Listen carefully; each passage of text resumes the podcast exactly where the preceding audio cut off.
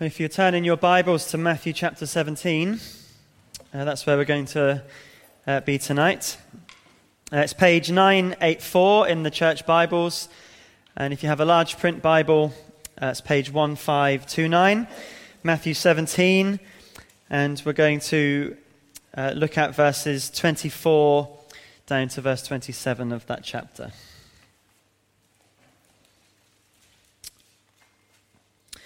This morning we looked at Romans uh, 14 and 15. Uh, and one of the disputable issues that we uh, mentioned was uh, how we vote in a general election. And of course, there is one in less than a month. Uh, however, however we vote, one thing that all of us can take assurance of is that no matter what happens, Jesus Christ is Lord. He is King. Uh, he's not elected. There's no election for him, as we've just sing, sung. Uh, God has appointed him to the highest place. We don't vote for Jesus. He is the King, uh, and our knee will bow before him, uh, whether we worship him or whether we choose to ignore him. And as we've looked at this chapter uh, of Matthew uh, over the last couple of months, we have seen yet again that Jesus is the Son of God. He is truly man and he is truly God, the Messiah who has come to save us from our sins. But we have also seen in Matthew's gospel over and over again what it means to follow Jesus as our King. And this twin track of identity and discipleship is found throughout Matthew's gospel and in this passage that we see tonight. Because here, in these few verses, we see who Jesus is and what it means to be a follower of him in the world. And as we come to an election, it's a, a timely reminder of our identity in Christ and our responsibility as subjects of an earthly country. So both these things are true. I am a citizen of heaven but I am also a citizen of the United Kingdom. And both of those uh, citizenships give me responsibilities in how I live my life. And in this uh, short passage in Matthew, we see how both of those things can work out as we see that we are both sons of God and subjects of his kingdom and of a kingdom on earth as well. So let's see how that works in Matthew 17 uh, from verse 24. After Jesus and his disciples arrived in Capernaum, the collectors of the two drachma temple tax came to Peter and asked, Doesn't your teacher pay the temple tax? Yes, he does, he replied. When Peter came into the house, Jesus was the first to speak. What do you think, Simon? he asked. From whom do the kings of the earth collect duty and taxes? From their own children or from others? From others, Peter answered. Then the children are exempt, Jesus said to him. But so that we may not cause offense, go to the lake and throw out your line. Take the first fish you catch, open its mouth, and you will find a four drachma coin. Take it and give it to them for my tax and yours. This is God's word. As we first read this passage, we might think this is all about taxes. And in a sense, it is about taxes, but it's through the subject of taxes that Jesus makes what is a bigger point in this passage. And the first bigger point than how we pay our taxes is the simple truth, but very profound one, that Jesus is the Son of God. This passage teaches us that Jesus is the Son of God. How does it do that? Well, let's see. Well, in verse 24, we read about this temple tax. It was paid by Jewish men once a year, and it was to support the upkeep of the temple. It was a relatively new tax at this time but the justification of the tax actually came from Exodus chapter 30, where the Jewish people, after leaving Egypt, were told to give financial offerings when there was a census. And there was a census every so often. the, the men had to pay an offering, and the offering was to help with the sacrificial system in Israel. Uh, this is how it's described in uh, Exodus chapter 30 and verse 16. They are told to receive the atonement money from the Israelites and use it for the service of the tent of meeting. So the money was collected and it was to be used for the service of the tent of meeting. Notice that because the tent, the tent of meeting was the precursor for the temple building, which in addition of is what we read about here in Matthew's gospel. So uh, the, the first temple was built by Solomon, that was destroyed, it was rebuilt, and here is the, a, a, temple that was in a, uh, had additional building onto the second one uh, that was built. The tent of meeting was the precursor to it. And that was what the money was to be used for. That's what they used to justify collecting this tax. In Matthew's day, the tax was two drachma, which was about uh, two, two days' wages. And Jesus and his disciples have been away for a while. And when they come back, the tax collectors come round to make sure that Jesus was going to pay his tax. It wasn't a Roman tax, so it could not be enforced but it was expected by all upstanding Jewish men to pay. And so the tax, collect, uh, the tax collectors asked Peter, Doesn't your teacher pay the temple tax? I think what's going on here is really they're, they're saying, You've just been away, we, we, we've seen you've come back, and we haven't got our tax just yet. He is going to pay, isn't he? Well, Peter responds by saying Jesus does pay the temple tax. He may have seen Jesus pay it, or he may just be avoiding uh, the tax collectors questioning Jesus being an upstanding gentleman if he doesn't know whether Jesus has paid it.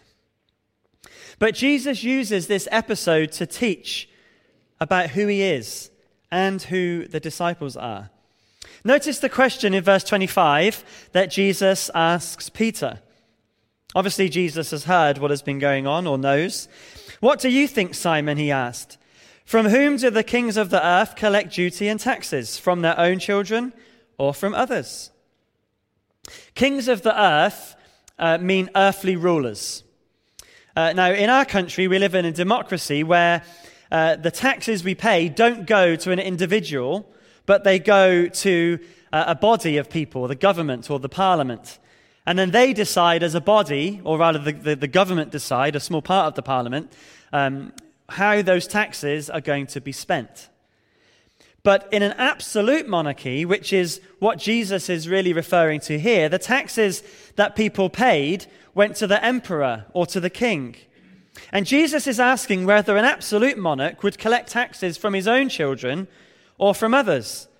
And Peter answers with the obvious well, they'd collect taxes from other people. A king is not going to charge taxes to his children. The royal family are exempt. In fact, it was only in the early 1990s that the royal family in our own country began to pay income tax. It's a bit like today, I suppose. If you owned a business, you're not going to charge your children uh, the, the, the, the most that you could charge them. You'd freely give to them, or you'd at least give them a discount. The children are exempt, Jesus says here. Well, we'll examine the miracle um, a little bit more shortly, but first notice how Jesus begins verse 27. He says, But so that we may not cause offense. And then he provides the way to pay the tax. So Jesus is only paying this tax so that offense is not caused, not because he has to. Do you notice that? He doesn't have to pay it. But he's saying, I'll pay it so as not to cause offense. What's he saying here? And it's important for us to grasp this because it does teach us about his identity. Whose temple is the temple? It's God's temple, isn't it? It's not the, the, te- the, the, the, the priest's temple or the, the, the Pharisees' temple or anyone else's temple. The temple is God's temple. And if Jesus is exempt, as all children are, then can you see what he's claiming? He's claiming to be the Son of God. In fact, elsewhere, Jesus calls the temple my Father's house. So he's making a claim here. He's saying that he has a temple tax exemption because he is a child of God or the Son of God. And as if to back up his words with actions, he performs this miracle with the fish. And it is a miracle. He hasn't said to Peter, Go cast your line out. I reckon there's a fish there. No, this is a, a miracle, not a coincidence. Jesus, as God, who is in control of nature, directs a fish to be caught at just the right time, and it is just the right amount of money to pay Jesus' tax and Peter's. Yet again, this is more evidence that Jesus is God. More evidence on top of all the other evidence that is all over this gospel that shows that Jesus is God. It's quite a claim he makes here to say that he's exempt because he's God's son. But it's absolutely true. And we've seen it all through the Gospels, haven't we? And here we see in word saying that he's exempt, and indeed with the miracle of the fish, that Jesus is God with us. Jesus is God the Son. But there's more to this. Notice something else. Jesus has enough for two payments. There is four drachma, and the tax is only two. There is enough for him and for Peter. And notice in verse 27 that he says, so that we, that is, you, Peter, and me, so that we may not cause offense. So the tax exemption is not just for Jesus, it is also for his disciples, who therefore must also be children of God. And that's the second lesson that we see here that Jesus' disciples are God's children. Again, all through the scriptures, we can see how uh, God calls his people his children. Uh, in the Old Testament, in Isaiah, we read, But you are our Father. Though Abraham does not know us or Israel acknowledge us, you, Lord, are our Father, our Redeemer. From of old is your name. This is the people of God speaking. Although uh, they're not maybe acknowledged by the nation around them, God is the Father of his people. Then in the Sermon on the Mount, we read in Matthew chapter 5 Blessed are the peacemakers, for they shall be called children of God. In the Lord's Prayer, how do we begin? It's our Father who is in heaven. We are children of God ourselves. Well, how do we become children of God? Well, this passage uh, actually comes right after the statement that Jesus made that he will be killed and rise from the dead. Notice that in uh, verses 22 and 23 of Matthew chapter 17. And I see there's a link here between this incident of Jesus providing for Peter's debt to the temple and Jesus predicting his death and resurrection. What's the link? Well, the link is this that the temple was the place where sacrifice was made for sin. And the Jewish people paid the temple tax so that the animals could be bought that would be used to pay the uh, to be made to sacrifice for sin. As Jesus provides enough for him and Peter, we're pointed to the fact that Jesus' provision pays for a greater sacrifice for sin. Not some animals in a temple, but the sacrifice of himself. In paying for Peter's debt, Jesus is showing how he himself pays the price for his disciples' sin. And we see here two elements of how Jesus saves us from sin. Uh, first of all, he saves us from sin by fulfilling the law on our behalf. We see him as he pays this temple tax.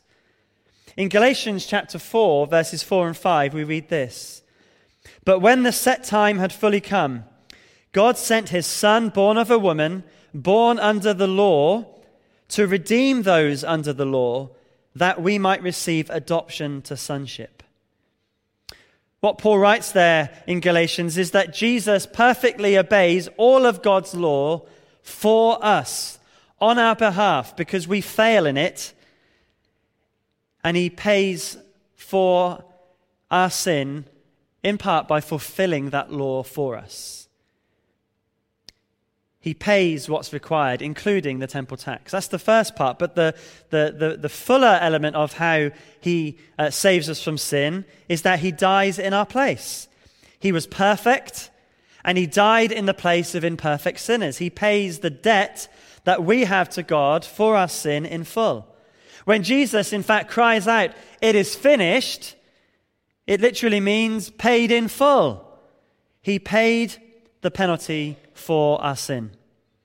In order to be in a relationship with God, we have to be perfect. And of course, none of us are because we sin. And if we sin once, we can never be perfect again because we're always going to be tainted with sin. And so there's a sin debt that has to be paid in order to be right with God. But because that price is perfection, it can never be paid. And so we're judged for our sin. But here in the Gospels, we read how Jesus dies in our place for our sins. He pays the price that we deserve to pay. And as Jesus provides the money in the fish, he is pointing to a greater provision, a full and final payment, a sacrifice for sin, full and final, so that we could be called children of God. Or in the language of Galatians 4, receive adoption to sonship be adopted into God's family. And we read in uh, 1 John at the beginning of our service tonight that it's because of the love that God has lavished on us that we are called children of God. What a comfort to know that Jesus pays the price for our sin so we don't have to. Uh, we're going to sing this song later on, but it sums it up uh, very nicely. Jesus paid it all all to him I owe. Sin had left a crimson stain. He washed it white as snow. It's paid in full. We are children of God if we have faith in Jesus Christ. So, Jesus is God's Son. We are God's children. And Jesus has said his children are tax exempt. Well, in terms of the temple tax, at least. But could we take it further? Could we say that, well, we are citizens of God's kingdom? And so, if I'm a citizen of God's kingdom, on earth, I really am, if you like, abroad. I'm a foreigner. And when I go to other countries, I don't pay uh, tax in that country because I'm not a citizen of that country. So, therefore, can I say I don't have to pay taxes? I am tax exempt. Well, maybe some of you may be saying, Preach it, brother, but that is not what the Bible really teaches. As much as you may or wish I could say, Yes, don't pay taxes, Jesus shows us that although we are sons of God, we are still subjects while we're here on earth. Here he shows us how we are to live as subjects in this world, whilst at the same time belonging to his kingdom. And that is, we are to be model citizens on earth. And this is where verse 27 is the key. Jesus pays the temple tax so that we may not cause offense. If you remember from this morning, offense means a stumbling block, something that trips people up or blocks their way. And if Jesus and his disciples did not pay the temple tax, something which was not fundamentally wrong for them not to do, it would be an unnecessary distraction from the work of the kingdom. Now, Jesus did have many conflicts with religious leaders. When something was fundamentally wrong, he stood up and he was willing to fight. But when something was not wrong, he submitted to the human authorities. And for Jesus, this is immense humility, isn't it? Jesus was the owner of the temple. He was the sovereign and is the sovereign God of the universe. And yet he made himself obedient to the laws of the time. Peter, who is involved here, writes about us being model citizens in 1 Peter chapter 2. Uh, listen to what he says and how it matches with what Jesus speaks of here. Dear friends, I urge you, as foreigners and exiles, to abstain from sinful desires which wage war against your soul. Live such good lives among the pagans that though they accuse you of doing wrong, they may see your good deeds and glorify God on the day he visits us. Show proper respect to everyone. Love the family of believers. Fear God. Honor the emperor. We are to live lives that a good citizen would live. So good, in fact, that our good deeds cause people to think of God and give him glory. And this includes honoring the emperor, or in our case, the government of the day, whoever is elected. Now, when something is fundamentally wrong, we are to take our stand. Issues around abortion, euthanasia come to mind. We are right to stand up and say this is wrong, and even to not obey the laws of the land in regard to them. But where there is no absolute right or wrong, or where we just don't agree or dislike, we are to be model citizens. And this is immensely practical, isn't it? Pay your taxes. Even if you, would, you think the tax rate should be lower, we are to pay our taxes. Drive the speed limit. Have a DBS check when working with children or vulnerable adults. Jump through the hoops that need to be jumped through. Have appropriate health and safety processes and procedures in place, even if they're annoying and frustrating and we think they're silly. We need to have, uh, live our lives individually and as a body of Christians that are so good that people look at us and it points to God. And there are so many other laws you could just go on and on, isn't there? But don't let these things be a stumbling block to others. Let them see us living lives that are good in our nation. Just as a, an illustration of this that came up in my own life recently, I, I was playing a, a squash game with someone in a, in a friendly, uh, and I pay a subscription to a, a league. And I was playing uh, someone who is also in the league. And we booked the court, and normally when you book the squash court, you have to pay for the court. But when I um, was on the phone, they didn't take any payment for the court. And I was in a rush. I got up to the squash court. We played our game. And the friend that I played with said to me, uh, Well, actually, you could take this as a league game if you want. You don't need to pay the full price. If you just let the squash uh, league chairman know, I'm sure that uh, you don't have to pay. And I was thinking about this and I thought, this just doesn't sound right. This isn't a league game, it was a friendly game. Uh, so I, had, I, I thought I should pay for this squash court. And when I went down, uh, and paid for the court. And I said to the man at the desk, I've, I've, I've played this game and I definitely haven't paid. Uh, I, I, think I should. Uh, he said, I've never had this happen before in my whole life. it was an interesting thing, but I, it would have been easy, and I was seriously tempted, I have to say, to just go home and not pay for my squash court. But the right thing to do, even though we can get away with it, would have been to pay. It's just an illustration of what we're talking about here. Live upstanding, good lives. Go, bend over backwards to be good.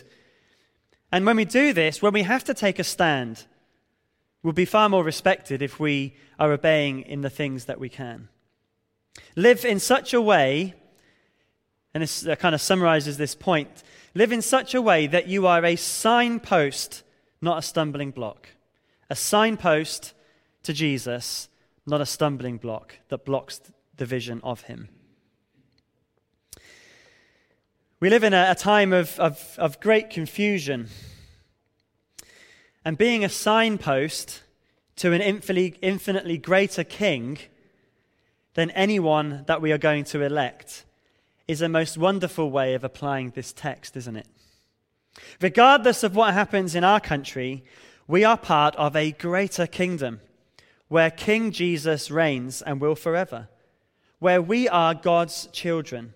And until we arrive uh, before his face, where in 1 John that passage continues, we will see him as he is, until we get there, let us spend our time here as foreigners and exiles, being signposts that point to Jesus in every area of our lives, just like Jesus did.